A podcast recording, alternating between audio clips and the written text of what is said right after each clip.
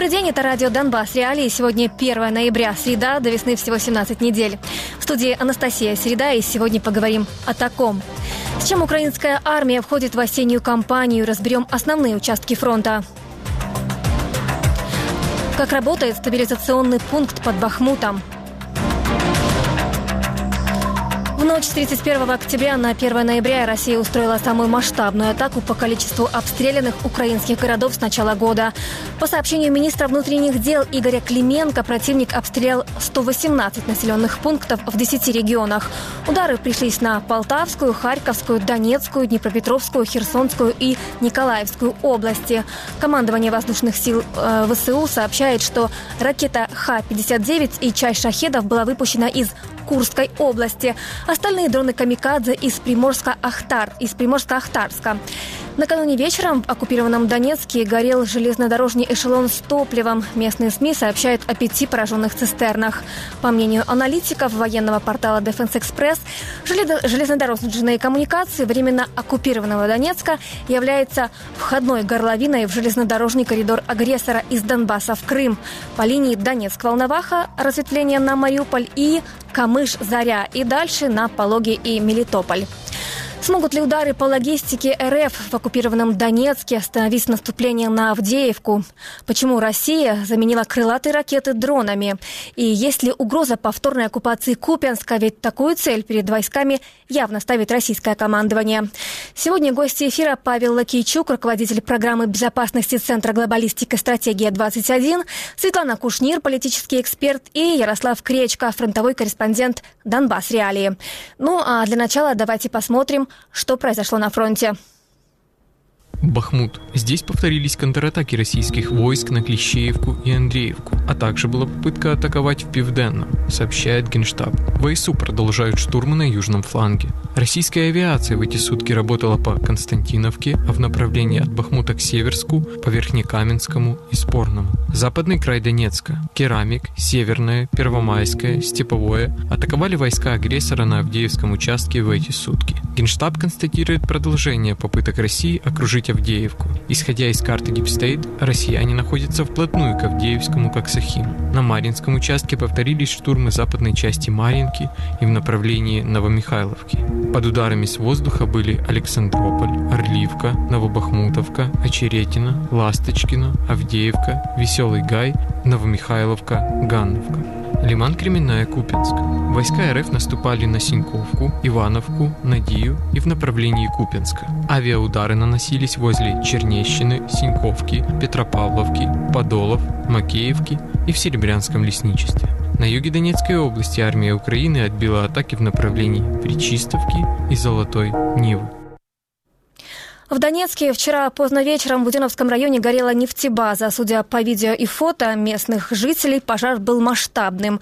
Это грузовая железнодорожная станция Мушкетова.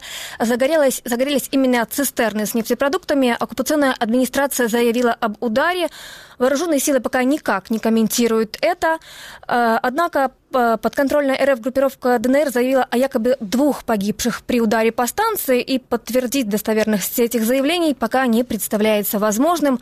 Подробнее мы поговорим об этом с Павлом Лакичуком уже через 10 минут. Ну и ко мне в студии присоединяется Ярослав Кречко, журналист телепроекта «Донбасс Реалии». Ярослав, привет. Привет. Мы с Ярославом пройдемся по разным точкам фронта и начнем с южной. Ну, из того, что мы видим в последнее время, вырисовывается то, что э, действия россиян под Авдеевкой были ради Работина, да, для того, чтобы ну, не оставить ВСУ сил на юге.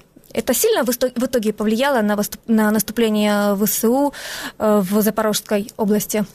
Ну, я бы не сказал о том, что э, наступление в Авдеевке это только для того, чтобы оттянуть украинские силы с Запорожской области. Э, мне кажется, э, если посмотреть на то количество техники, которое Россия уже потеряла под Авдеевкой, это свыше 100 единиц техники, и э, если посмотреть на тот масштаб наступления, то там действительно цель была э, максимум цель э, захватить город или окружить украинскую группировку войск, которая там находится, и затем захватить город. Поэтому Целей там, наверное, несколько. Одна из которых, да, это оттянуть резервы украинские с запорожского направления. Но если мы посмотрим на новости за последний месяц-полтора, то каких-то особых э, продвижений украинской армии там не было в районе Работина. И еще до э, наступления российских войск под Авдеевкой украинская армия изменила э, и тактику, и само продвижение, оно было не таким, скажем так, масштабным, как этого ожидалось, и с применением не такого огромного количества техники и сил, как как это было еще летом. Поэтому Авдеевка – это, наверное, отдельная история, которая в том числе э, заставляет командование вооруженных сил Украины и перебрасывать какие-то резервы, которые могли быть использованы на запорожском направлении э, под Авдеевку. Но там цель, э, во-первых, и тактическая – это то это оттянуть линию фронта, отодвинуть ее от Донецка, ну и, наверное, и политическая цель там есть какая-то которая э, касается каких-то целей, которые ставит перед э, своими войсками Владимир Путин. А военные, с которыми ты общался, что говорят о наличном да, ресурсе у, на Запорожском фронте у россиян и какая военная тактика? Ну, мы видим, и были и сообщения официальной и британской разведки, и бойцы, с которыми мы общались, тоже об этом говорят, что вот где-то в середине сентября, после того, как украинские войска освободили Работина после того, как вплотную подошли и где-то даже смогли пересечь вот эту главную линию э, обороны, как ее называют, линию Суровикина. Э, туда были переброшены подразделения российских десантников, это 7-я, 76-я дивизии э, российских войск. В целом, если говорить об этих подразделениях, там могло быть где-то порядка до 10 тысяч военнослужащих, но, очевидно, их было меньше, потому что эти части, э, они были сильно потрепаны в боях на других участках фронта, но после того, как они были туда переброшены, российские десантники, продвижение украинских войск, оно стало еще более медленным. Оно продолжается, и наступления продолжаются, бои там идут, но э, вот э, российской армии удалось, скажем так, более-менее стабилизировать линию фронта и к тому же э, они э, даже вот после того, как отошли от Работина, в целом там вот, если брать Мелитопольское, Мелитопольское направление, ВСУ продвинулись где-то на 9 километров вглубь российской обороны. Но это не значит, что когда украинская армия преодолела одну, один рубеж обороны, там впереди остался там один или два.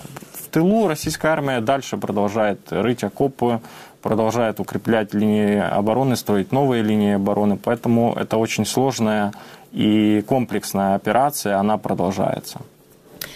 Э, российская пропаганда очень часто любит показывать горящую западную технику. Смотрите, горят леопарды, горят Брэдли, да. Но вот эксперты объясняют о том, что ну, они не должны не гореть, несмотря на то, что там, да, Брэдли э, заявляет себя как э, машина, которая защищает экипаж, но это не означает, что она не будет гореть, да, если говорить о том, что вот как бы ты подытожил, как себя показал этот бронированный кулак в ходе летней кампании?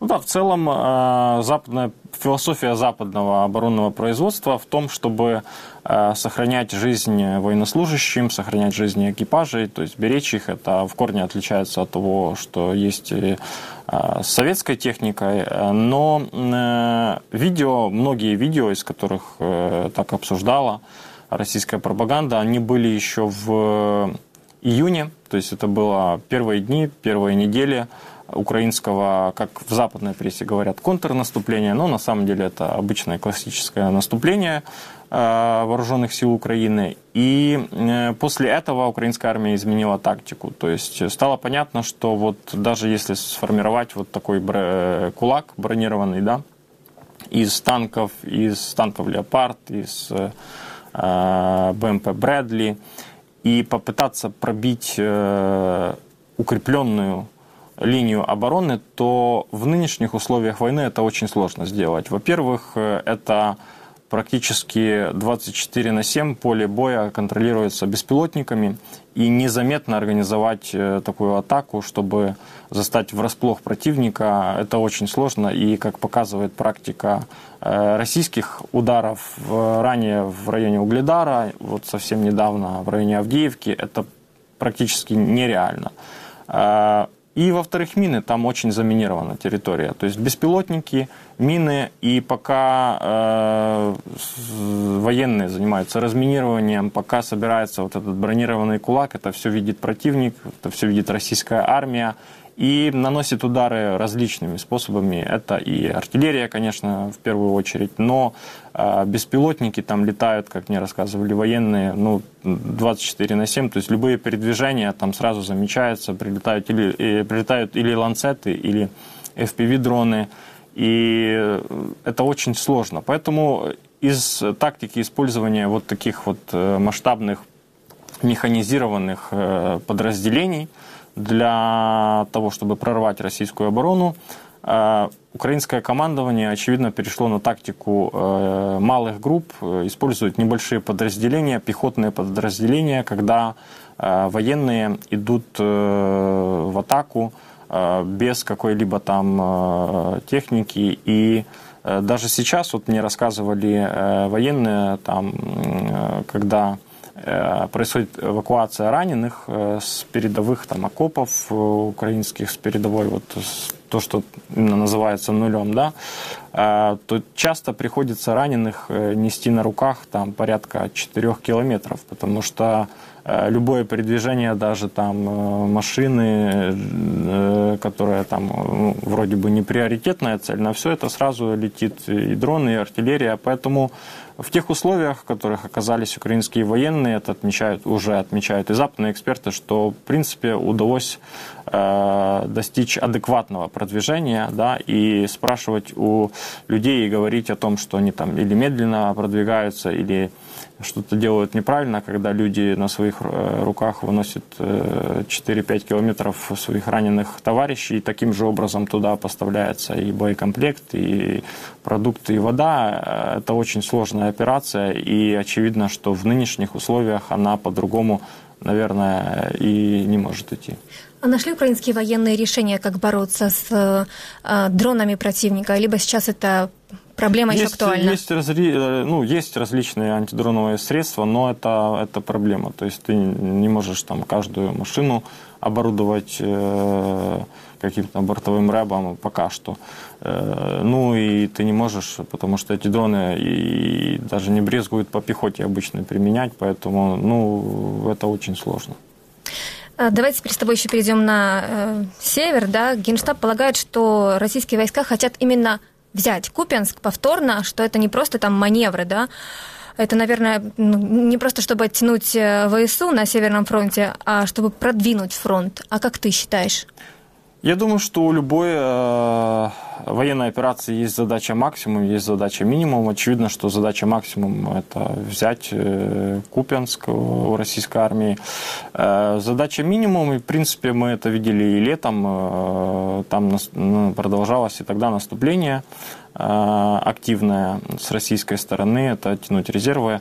Э, мне кажется, что здесь, вот если говорить о Купинске, то здесь логика такая же, как была летом, это оттянуть украинские силы э, от, э, от юга, от э, Запорожской области. Но мне сложно судить, здесь надо как бы понимать, какими силами э, оперуют э, и российское командование, и украинское, потому что э, в условиях, когда российская армия смогла найти резервы и перебросить их, о том, что я говорил, десантников на юг, и там в какой-то мере остановить украинское продвижение, и в этих же условиях смогла найти ресурс для того, чтобы организовать и продолжать атаковать Авдеевку, масштабно, масштабными атаками, да, то есть это не какие-то там э, э, малые группы, это вот то, что мы говорили, бронированный кулак, то что касается Купенска, то очевидно, что если у них есть силы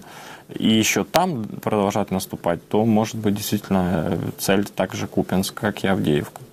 Ты работал на этом направлении с э, Азовом, да, Нацгвардия. Я напомню нашим слушателям и зрителям, что это как раз э, Азов, который э, подразделение, которое стало знаменитым из-за Азовстали.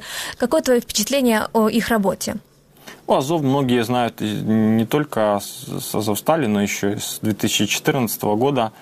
Э, это подразделение, которое во многом сформировано и даже сейчас с добровольцев, поэтому, э, поэтому впечатление, скажем так, Хорошее, потому что ну, батальон, я работал в одном из батальонов э, Азова, и этот батальон, он примечателен тем, что сформирован под деблокаду Мари, Мариуполя. То есть там многие военнослужащие, которые пришли в Азов в начале весны 22 года или перевелись в Азов с каких-то других подразделений в начале 22 года и были готовы ехать э, в Мариуполь на деблокаду, прорываться.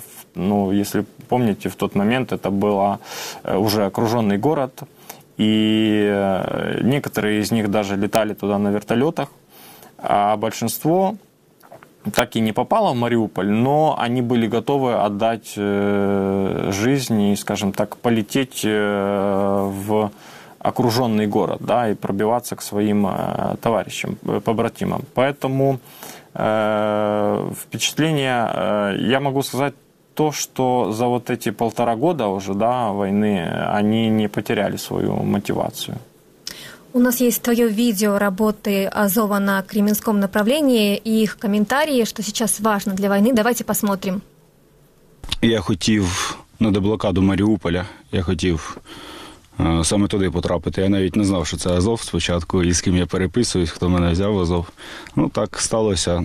Зараз я пишаюся тим, що є частиною Азова. 2 травня того року вже був на бойових. Позивний мій Береза, сам з Одеси. Дома чекає родина, дружина, двоє діток. Прийшов захищати їх і нашу країну. Що, до бою? Да. До бою, пацани! Одну вогонь, готов! Наблюдай.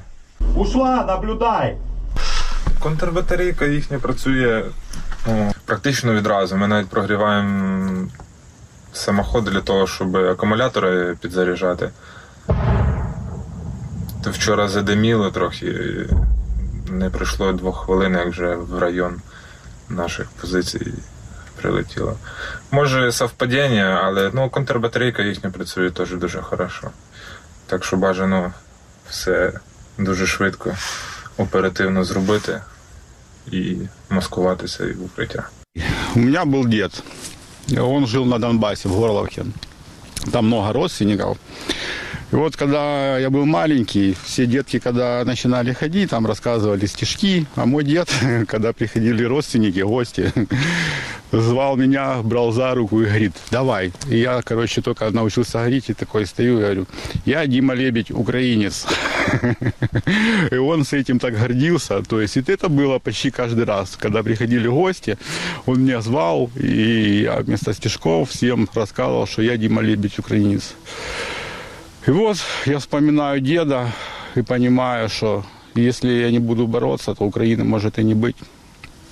Поэтому дед, Украина есть и будет.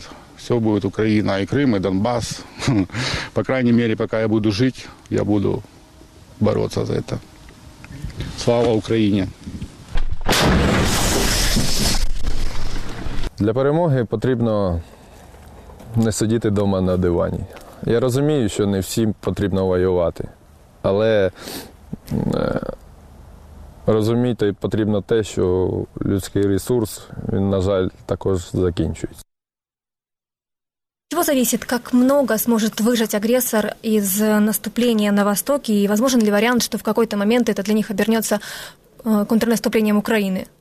Мне кажется, что здесь, э, как я и говорил, да, ключевое это резервы. Мы не знаем, э, на какие силы может рассчитывать еще российская армия, э, но если, опять же, у них есть ресурс наступать под Купенском, под Авдеевкой и сдерживать украинское наступление в Запорожской области, то, очевидно, какие-то силы у них э, сохраняются еще в резерве, и они не бросают их в бой. Мы также, ну, здесь также э, ключевое не вопрос сил как личного состава, как военнослужащих, да, живой силы, но и вопрос технического обеспечения. Мы вот сегодня было сообщение о том, что Северная Корея поставила порядка миллиона артиллерийских снарядов э, России. В то же время недавно были статьи в западной прессе о том, что Евросоюз, который обещал за год поставить миллион, боеприп... миллион артиллерийских боеприпасов, э, не очень справляется с этим заданием. Поэтому э, здесь ключевое это резервы. Мы не знаем и как бы сложно судить, есть ли силы у Э, украинской армии организовать вот эту контратаку, где бы она ни была, под Купинском, под, Авдеевкой, потому что в то же время продолжается наступление на юге Запорожской области, там также надо вводить э, все новые и новые резервы в бой, потому что люди, они Э, истощаются за время вот этих непрерывных боев. Э, поэтому мне сложно э, сказать, но война – это такое дело сложно предсказать. Кто мог предсказать там Харьковское контрнаступление год назад?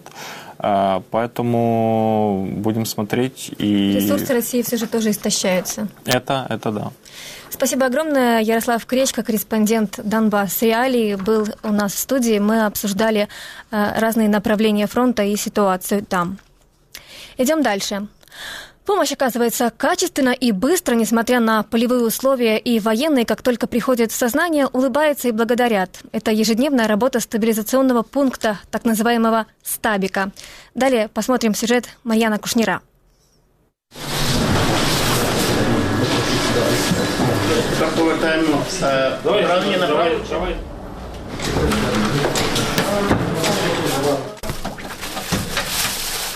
Ціна війни дуже велика. Наслідки тої війни будуть страшні. У них е, в результаті цього формується надія, що все буде добре. І Наші хлопці дуже міцні, вони, вони дуже витривали, вони мають силу волі, вони посміхаються.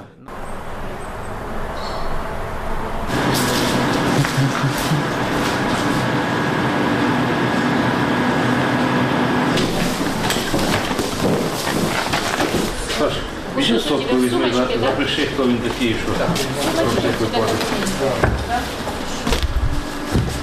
Так, що ми голову робимо, так, першу?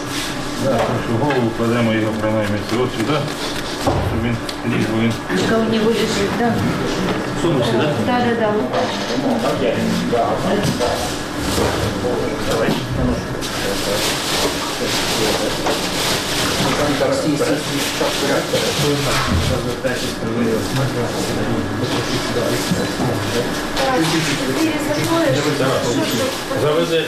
село тут. А, трошки штани. Носочки. Штани, футболку. Мы с собой ему дадим штаны. Це якісь пластики, помиємо. Помимо, помимо. Таке поранення відноситься до вогнепальних осколкових поранень, наноситься травмуючим елементом по типу шрапнелі. І е, зараз е, частота таких поранень саме збільшилась. Тобто ми практично не спостерігаємо кульові поранення.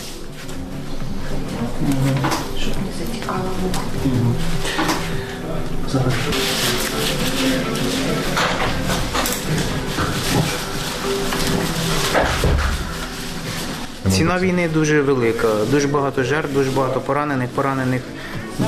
В рази, звісно, більше, ніж е, тих, які померли, але е, наслідки тої війни будуть страшні.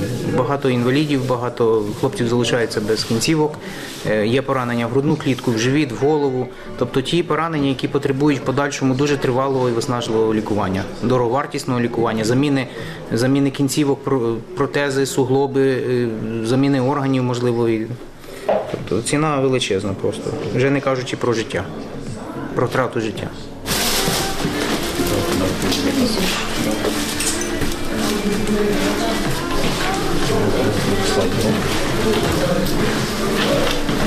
Всі поранені, вони, так як і пацієнти, цей, вони дуже вдячні за ту допомогу. Вони, е, вони ну, дя- дякують ще е, е, до транспортування, тільки приходять до тями після дії, дії ліків.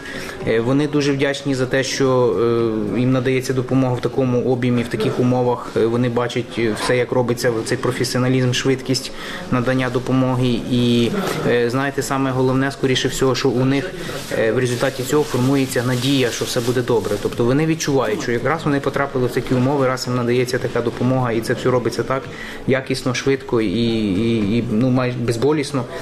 Вони вони мають надію на, на одужання, на швидше. Вони тримаються, вони дуже міцні. Наші хлопці дуже міцні. Вони вони дуже витривали, вони мають силу волі. Вони посміхаються навіть е, з одірваними кінцівками, з ну, численними пораненнями, в больовому шоці, в геморагічному шоці.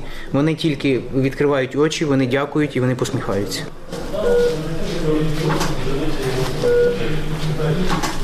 Кожний поранений, кожна, кожна людина, ми її розглядаємо індивідуально, тому що поранення різноманітні, люди всі різноманітні, за тілобудовою, за станом е, е, приїжджають, за різних умов приїжджають, сух- сухі, мокрі вщент, холодні, в болоті, без кінцівок. Тобто до кожного підхід повинен бути суто індивідуальний. І Тяжко сказати. Це відчуття, ну, коли ти бачиш, е, коли привозять е, е, пораненого, який ледь, ледь дихає і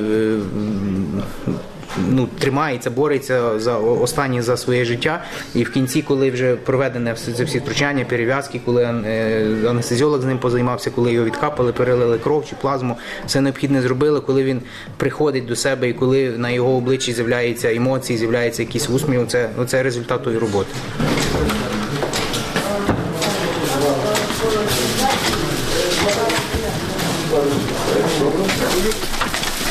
Я ручкою закрию.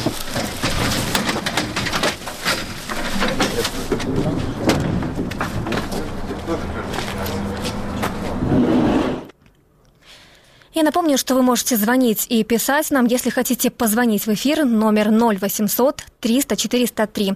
Сообщение принимаем в Viber и Telegram, номер телефона плюс 38 095 151 95 05. Также подписывайтесь на телеграм-канал Донбасс Реалии, там много интересной актуальной информации, касающейся Донбасса. Ссылку вы найдете в комментариях. А к нам в эфир присоединяется Павел Лакийчук, руководитель программ безопасности Центра глобалистики «Стратегия-21». Добрый вечер. Добрый вечер, слава Украине. Героям слава. По словам начальника службы по связям с общественностью командования сухопутных войск ВСУ Владимира Фитё, РФ возобновила активность на Лимано-Купенском направлении. А есть ли угроза повторной оккупации Купенска? Ведь такую цель перед войсками ну, явно ставит российское командование. Российское командование ставит такую задачу не только перед, перед Ливано-Купинским группи- группировкой э, наступление на Харьков, наступление на юг э, с Лимана, так и ставит задачу такую же перед своими силами на Донецком направлении, на Авдеевском, Марьинском. Э, Сейчас цель России перехватить инициативу, э, забрать ее у вооруженных сил Украины и диктовать свои условия. Я думаю, что этого у них не получится, потому что сил у них много, но потому как ВСУ э, нищат э, российских оккупантов, их нам надолго не хватит. Сейчас переброска э, целой армии с Лиманского направления в направление Авдеевки ослабляет группировку сил на Купянско-Лиманском направлении. Оно становится вт- вторичным, вспомогательным. И э, ключ к перспективам, ключ к тому, как развиваться будут события, это Авдеевско-Маринское направление. Но не следует э, расслабляться. Нужно, нужно понимать, что переброска сил из глубины России на Купянско-Лиманском направлении – это самое короткое плечо. И именно сюда э, свежие силы перебрасываются. Вот вы вспомнили Авдеевское направление. Если говорить о том, что события вокруг Авдеевки э, обостряются да, с каждым днем, и россияне активно продолжают атаковать, несмотря на то, что не получается, как вы думаете, э, в какой-то момент э, отступят от этой идеи захватить Авдеевку? Ведь ресурсы заканчиваются, и да и техники жалко. Либо же это идеологически важно сейчас Авдеевка для противника? Я не думаю, что они готовы сейчас отступать. Э, Судя по тому, как они обращаются с с тем контингентом 8 армии, который основ, ну, является основой наступления на этом направлении, то ее, бросая уже на этом направлении, ну, они с ней попрощались фактически. Это такой расходный материал, которым они хотят расчистить э, дорогу для других, э, для своих оперативных резервов. Э, потеря двух, трех, четырех батальонов, пяти батальонов техники и личного состава в таких условиях для путинских генералов, ну, это ничто. И боюсь, что в ближайшее время давление именно и на Авдеевском направлении, и подчеркну, и Марьинское сюда отбрасывать нельзя в сторону, э, на, этом направлении будет только возрастать. Появилась информация о том, что там 31 октября около 18.30 э, горел эшелон э, в оккупированном Донецке. Местные СМИ сообщают о том, что это запасы горючего и уничтожены около пяти цистерн. И именно это те запасы, которые которыми снабжали российские механизированные подразделения. Как вы считаете, как этот пожар может повлиять на э, наступление да, на, Авдеев, на Авдеевском, направлении, Авдеевском направлении? Возможно, стоит ожидать уменьшения активности противника из-за нехватки топлива? Ну, каждый удар по складам ГСМ, по складам боеприпасов противника, он создает такое окно возможностей, когда на какой-то промежуток времени – на 6 часов, на 12 часов, там, на 24 часа. У врага становится меньше возможностей для нанесения ударов по нашим войскам. Это, этим окном нужно правильно воспользоваться. Э, укреп, где ну, командиры лучше знают, где провести укрепление своих сил, где провести контрудары, пока противник ослаблен, потому что логистика такая вещь, которая быстро восстанавливается.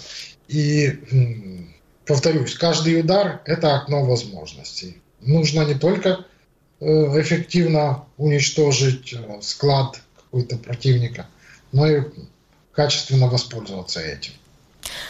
Э, украинская сторона никак не комментирует этот пожар. Как вы считаете, каким видом вооружения могли поцелить? На любых. Могли поцелить любым. Э, могли поцелить партизаны. Могли наши диверсанты, э, спецназовцы. Нам, скорее всего, это э, удар был нанесен ракетами дальнего радиуса действия.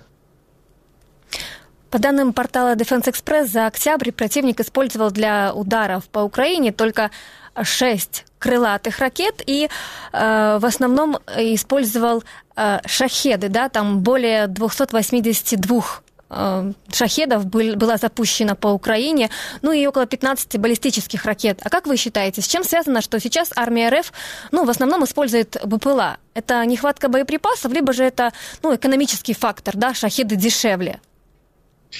Ну, тут можно только строить прогнозы.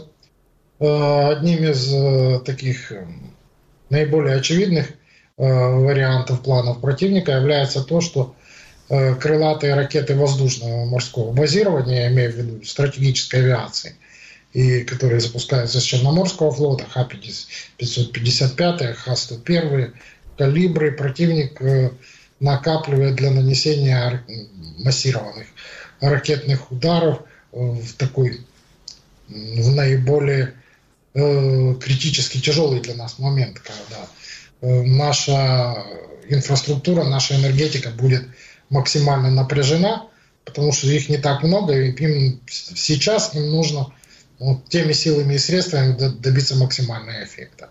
Поэтому сейчас использует э, больше э, э, нанесения ударов шахедами э, по критическим объектам, больше это напоминает такую разведку и прощупывание наших средств ПВО, хотя не безуспешные.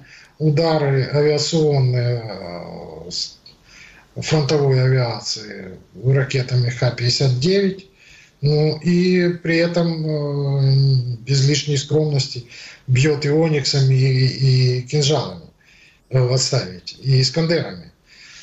То есть говорить о том, что силы и средств у противника нет, но это несколько преувеличено. Просто в зависимости от целей и наличных средств он набирает и выбирает сейчас наиболее оптимальные. Нет уже того вала ракет, когда можно было без разбора бросать э, сотни, э, не десятки, сотни ракет в одном залпе э, с расчетом на то, что что-нибудь да попадем. Вот. Враг учится, но мы тоже учимся на, на своих и на его ошибках, усовершенствуем свои средства противовоздушной обороны. Они скромные, но весьма эффективные. Вы обмолвились о кинжале. Вот как раз есть статистика да, Defense Express, Express о том, что за октябрь враг ни разу не запустил ракеты «Кинжал». Ну и последнее использование их было в августе. Как вы тут считаете, да, тоже стоит ожидать чуть позже, так же, как и крылатые ракеты, когда начнутся массовые обстрелы по энергообъектам, либо же сейчас противник их экономит и по мирным городам использовать невыгодно? Ну, действительно, э, тут даже не по самим ракетам. «Кинжал» — это комплекс, и носителей кинжалов не так много. Путин приказал перебазировать э, часть МиГ-31 на аэродромы в Крыму. Это психологический такой э, попытка создать психологический эффект или э, действительно осуществляется подготовка к таким массированным ударам по нашей портовой инфраструктуре предугадать сейчас э, сложно, тем более, что МиГ-31, которые появились на Бельбеке, классифицировать их это МиГ-31К, которые являются носителями кинжалов, или э, МиГ-31 э, самолеты-перехватчики, довольно сложно. По э, той э, результативности и эффективности применения наших сил и средств по, по Крыму, э, россиянам нужны в Черном море перехватчики. Э, лучше, чем Су-30, более быстрые, более мощные. Поэтому вполне возможно, что там э, базируются э, самолеты-перехватчики. Будем смотреть. Я думаю, что все-таки кинжалы, если будут применять, то будут применять в купе с другими средствами поражения – вот. Благо их не так много, и у нас уже есть некое количество средств, которые демонстрируют 90 и 100% а, поражение этого российского вундерваффе. Вы заговорили о Крыме, да, и вот есть информация о том, что сегодня утром в Крыму была дважды тревога. А, даже появлялась информация о том, что вроде как есть дым на Крымском мосту, но версии причины того, что же там дымит, так пока и не назвали.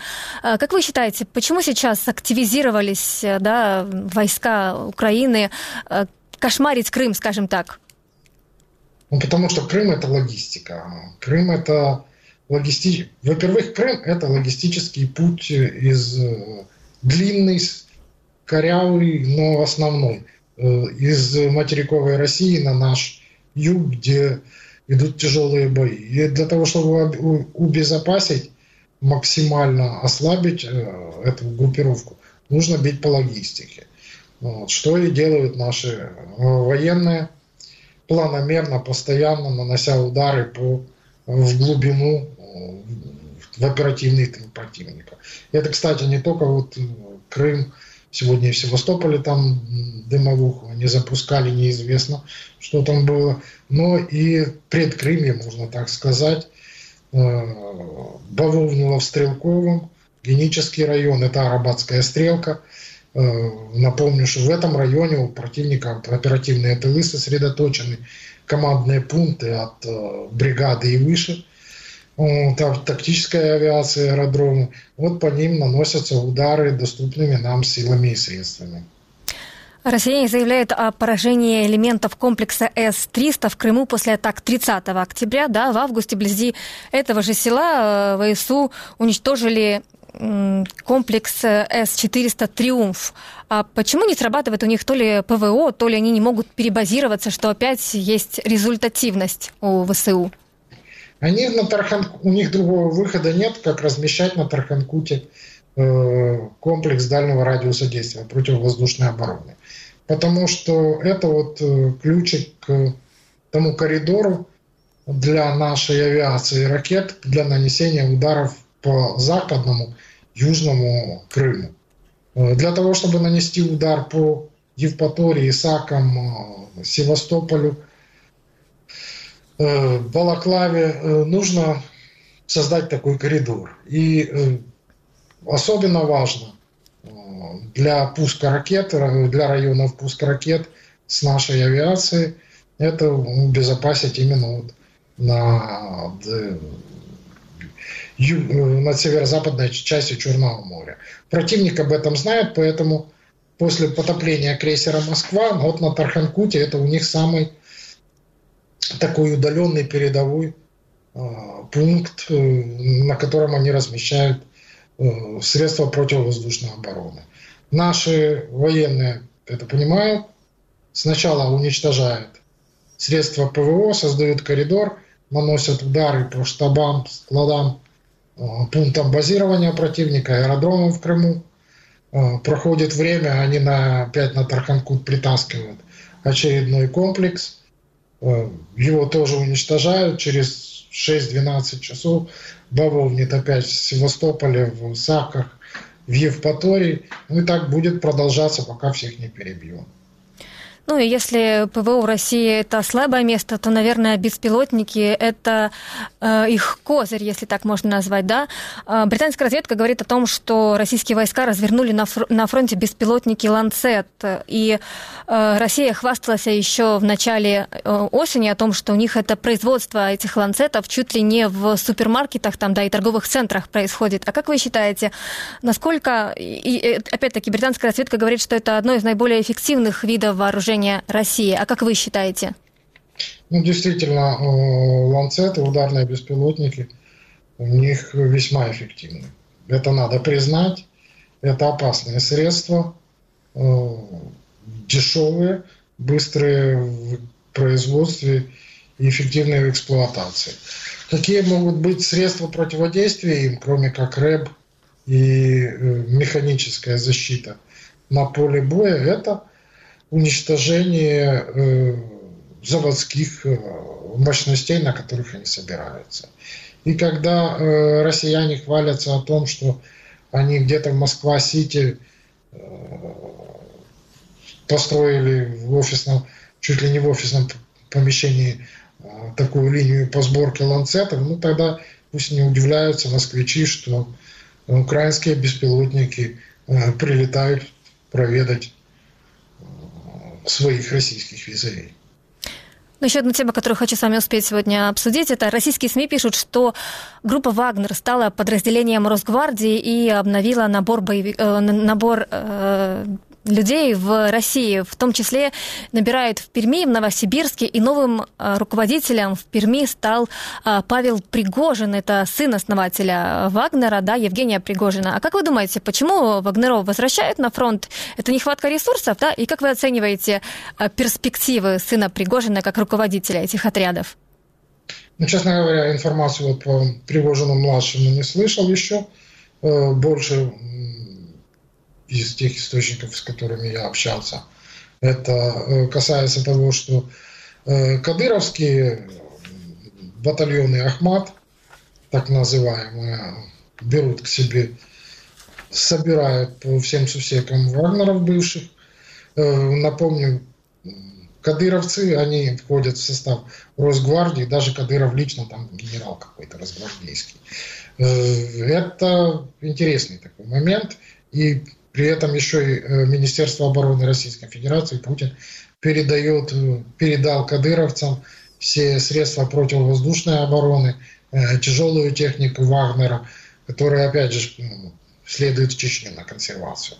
Интересный факт, очень интересный факт в том, что бандитами, вот, наиболее такими отморозками комплектуются не подразделения шторм из этой, которые вооруженных сил России, которые э, воюют на поле боя против Украины, а те структуры, которые призваны э, мочить самих россиян.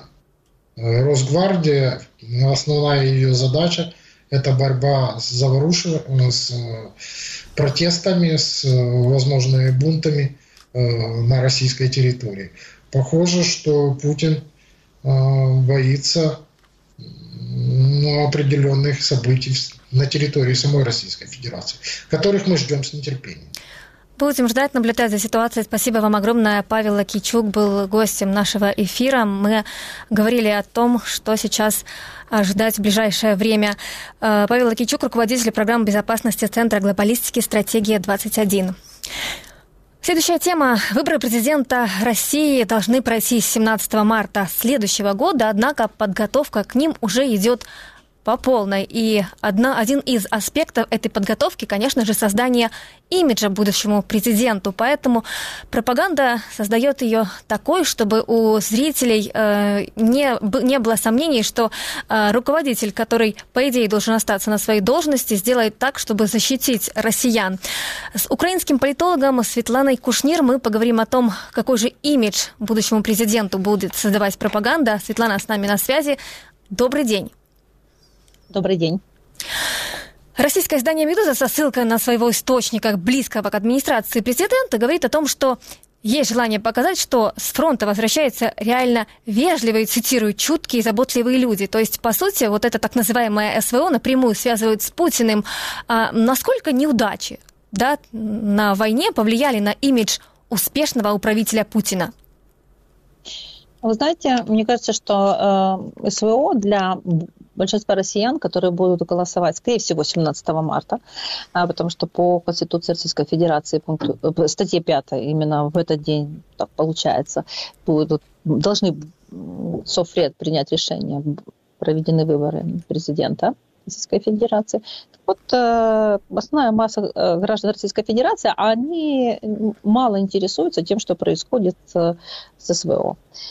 Если посмотреть ту социологию, которую нам дают, Поэтому э, неудачи для российских граждан закончились в тот момент, когда официально было заявлено, что 300 тысяч э, контрактников, добровольцев и а, мобилизированных набрали, и больше дополнительных призывов пока якобы не будет. Мы говорим об официальной части, о том, что идет скрытая мобилизация. Россияне предпочитают вообще не видеть, не замечать этого. А, вот как раз новое исследование Левады-центра говорит о том, что одна треть россиян поддержала бы решение Путина закончить войну и вернуть Украине оккупированные территории. А, о чем свидетельствуют такие результаты опросов? О том, что россияне, вот это вот э, эти 20, по-моему, 9,5%, они не понимают вообще, зачем Путин начал войну против Украины. Э, это говорит о том, что частично эти россияне так или иначе связаны с Украиной, либо выходцы из Украины, да, можем взять даже того же бывшего э, премьер-министра Российской Федерации, господина Кириенко, фамилия это украинская Кириенко, да, и, и, и так далее. Поэтому просто они воспринимают то, что произошло. Частично а, граждане Российской Федерации уехали, которые не приняли войну России против Украины, а частично вот э, это настроение антивоенное, оно в России есть и живо. Потому что э, то количество милитаризации общества, которое во время каденций, наверное, правильно говорить, периода путинизации э, Российской Федерации произошло, то, насколько э, государство э, стало милитаризированным, должен быть маятник когда-то куда-то качнется. И количество этих россиян, которые готовы на то, чтобы вернуть Украине оккупированные территории и закончить войну, и, возможно, я не знаю, что они там себе думают, мириться с нами или, или как-то дальше жить, а, с репарациями, оно нас немножко ободряет, но Украина прекрасно понимает, что свою территорию, свою независимость, свой суверенитет нам придется оплачивать кровью, потому что остальная часть россиян, которая не эти 30%, она как раз бы Путина поддержала бы. Вот как раз я так а, понимаю, и... что Путин сейчас готовит вот эту почву для поддержки, потому как у них перед выборами начинается целая кампания, которая, по сути, хоть с собой вроде как и не связана, но очень похожа на подкуп. Да? Например, у них начинается в такие же даты, как и предвыборная кампания, э, конкурс это у нас семейное, да, где среди россиян будут разыгрывать путевки, квартиры и так далее. То есть это я правильно понимаю, что это прямое влияние на то, чтобы россияне выбрали э, действующую власть? Тезисы Кремля по поводу семья семей, э, по поводу этого конкурса всероссийского, кстати, э, там не все регионы могут прямо участвовать. Да? Э, те регионы, которые Российская Федерация оккупировала и забрала у Украины, у них там свой конкурс будет. Знаете, конкурс в конкурсе, насколько я понимаю. Так вот, так вот эти тезисы на семейных ценностях, это фактически можем рассматривать это как одно из наполнений программной программного наполнения а, будущей избирательной кампании а, Путина, а, давайте будем честны, традиционалиста, защитника семейных ценностей, пропагандиста семейных ценностей. И, и таким образом часть электората Российской Федерации, которая вот за семью традиционную, она будет, скажем так, ее внимание будет сконцентрирована и захвачена. Э, вообще, если говорить о выборах, э, о выборах э, в России и вообще об устройстве, за эти годы с 2000 года, когда Владимир Владимирович Путин возглавляет Российскую Федерацию, у многих россиян выработалось такая, такое понятие экзистенциальное. В России есть должность. Это должность Путин.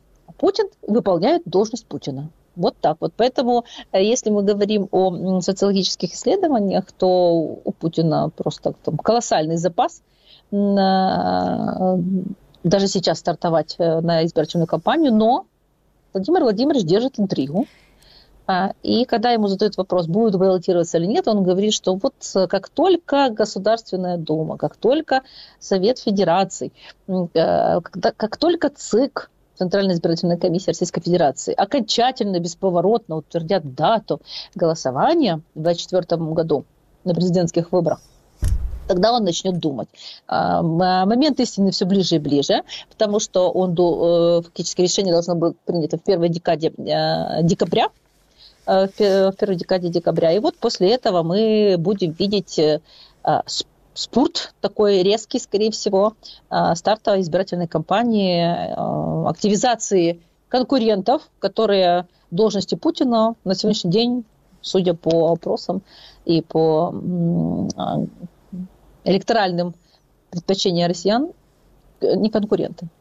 То есть, по сути, хоть предвыборная кампания официально еще не стартовала, но, однако, Путин уже к ней по полной готовится, и в том числе и российская пропаганда, и различные семейные конкурсы, которые организовываются на те же даты, об этом свидетельствует. Спасибо огромное. Светлана Кушнир, украинский политолог, была с нами на связи. Мы говорили о том, что э, еще за несколько месяцев до официального старта предвыборной кампании э, команда действующего президента России начала борьбу за кресло президента. Мы идем к следующей теме. На территории оккупационного Донбасса могут быть промышленные залежи золота. С такими сенсационными заявлениями на днях выступил ростовский ученый Сергей Парада на учено-технической конференции во Владикавказе. Э, информация вызвала ажиотаж в российских оккупационных СМИ. В них в очередной раз обсуждали, как будут использовать украденные богатства украинских недр. Историю с золотом Донбасса изучила моя коллега Валентина Левицкая. Она с нами на скайп-связи. Валентина, добрый вечер. Добрый вечер. Откуда вообще такая информация взялась о промышленных запасах золота? Ну, ученый Сергей Парада сослался на данные геолога разведки, которые ведут на территории оккупированных Донецкой и Луганской областей российские специалисты. По его словам, они искали новые залежи угля и случайно наткнулись на запасы серебра, цинка, меди и золота.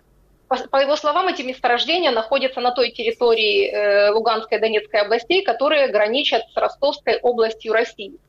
И хотя российские СМИ подали эту новость как сенсацию, на самом деле о золотоносных рудах в том регионе известно еще с XIX века. Например, сегодня мало кто знает, что в 1893 году промышленник Андрей Глебов получил золотую медаль на Всемирной промышленной выставке в Чикаго за добычу первого и на тот момент единственного в Европе золота. Ну, я так понимаю, что в этой истории, да, как, есть какое-то продолжение, да, получили, э, получил награду, да, подробнее есть что-то об этом еще рассказать? Да, эта история началась в 80-х годах 19 века, тогда э, на территории нынешней Луганской области обнаружили запасы серебра, олова и цинка. И их начал разрабатывать вот этот вот промышленник Андрей Глебов и случайно наткнулся аж на 12 золотоносных жил. Э, на тот момент они считались очень перспективными, и он даже построил там шахту и обогатительную фабрику, и за два года смог добыть 8 килограмм золота и 16 килограмм серебра. И дела у него вроде шли хорошо, как однажды на охоте, не произ... Э, пока не произошел очень странный несчастный случай. Э, его слуга подавал ему заряженное ружье, споткнулся, нечаянно нажал на курок, прозвучал выстрел, и Глебов этим выстрелом был убит. На тот момент ходили слухи о том, что это не трагическая случайность, и что, возможно, это конкуренты подкупили этого слугу. Но как бы там ни было, после того, как э, погиб собственник, э, вот эти копии прекратили свое существование, больше никто не смог их э, продолжать разрабатывать. Потом очередные попытки промышленной добычи золота произошли аж в 60-х годах 20 века, но тогда советское правительство решило, что разрабатывать там месторождения невыгодно, потому что уже были открыты более мощные месторождения на Дальнем Востоке, в Якутии, в Магадане. Поэтому о нем на какое-то время забыли. Но зато потом вспомнили уже во времена независимости Украины и с конца 90-х Э, и до 2013 года там потихонечку добывали э, золото в районе села Бобриково, антрацитовского района Луганской области. Там было даже организовано предприятие золотодобывающее, и даже привлекли иностранного инвестора из Австралии, который э, уже вложил туда определенное количество средств и обещал там тоже построить шахты и построить обогатительную фабрику, потому что геологи сказали, что на самом деле большие запасы золота находятся на э, больших глубинах от 300 до 1000 метров. А за вот эти вот годы, которые добывали открытым способом, там удалось добыть всего 40 килограммов золота, что, естественно, было нерентабельно. Ну, 2014 э, год э, поставил э, крест на этих планах. И вот теперь снова почему-то вдруг заговорили о промышленных запасах золота в Луганской области. Ну, если учесть, что э, рассказывают, что на глубине где-то там огромные залежни, то перспективы, конечно, красочные. Как ты думаешь, это означает ли то, что оккупанты намерены возобновить там добычу драгоценного металла? Ну, мы уже рассказывали о том, что Москва имеет, имеет большие виды на э, недра Донбасса, потому что там очень э, богатые месторождения, многие из них разработаны, многие разведаны, но еще не разработаны. Например, по данным э, канадской компании, канадского аналитического центра СЕКДЕФ, на оккупированных территориях Украины осталось более 60% залежей угля, более 40% залежей металлических руд – 20% газа и треть от э, всех залежей редкоземельных металлов и лития. И а, последние это представляют для оккупантов особый интерес, поскольку они широко используются для производства точной техники, компьютеров, мобильных телефонов и так далее. Э, что касается золота, конкретно золота, то по сравнению с, запасом, с запасами самой России это сущий мизер, потому что Россия находится на втором месте в мире по э, добыче золота и ежегодно добывает 200 тонн. Но, с другой стороны, э, есть, э, видится большой интерес оккупационных администраций к этим месторождениям, поскольку они рассчитывают на то, что, возможно, придут российские инвесторы, которым сейчас вот за рубежом некуда вкладывать деньги, и они вложатся, может быть, в эти месторождения, разработку, и таким образом обогатятся те люди, которые сейчас э, находятся в этих оккупационных администрациях, и их российские кураторы. Но в любом случае это говорит о том, что оккупанты ищут любые поводы и любые возможности, чтобы что-то э, по максимуму выкачать ресурсы из Донбасса. И мы видим, что это уже происходит. Они сейчас, например, э, собирают то, что можно взять без вложения больших инвестиций, каменный уголь и строительный камень, и вывозят это в Россию. Ну, я так понимаю, что они посчитали, сколько будет заработано, а сколько туда нужно вложить, еще не считали. Спасибо огромное. Валентина Левицкая говорила о том, что на Донбассе якобы нашли золото. Хотя оказалось, что информация эта совсем не новая, однако добывать его пока не рентабельно. Спасибо, что были с нами этот час. Это было радио «Донбасс. Реалии». Слушайте нас по будням в прямом эфире на Вильном радио. Смотрите наши выпуски на Ютубе. Ищите сюжеты на сайте программы «Радио Свобода» вкладка «Донбасс». Сегодня в студии для вас работала Анастасия Середа. Увидимся. Это было радио «Донбасс. Реалии».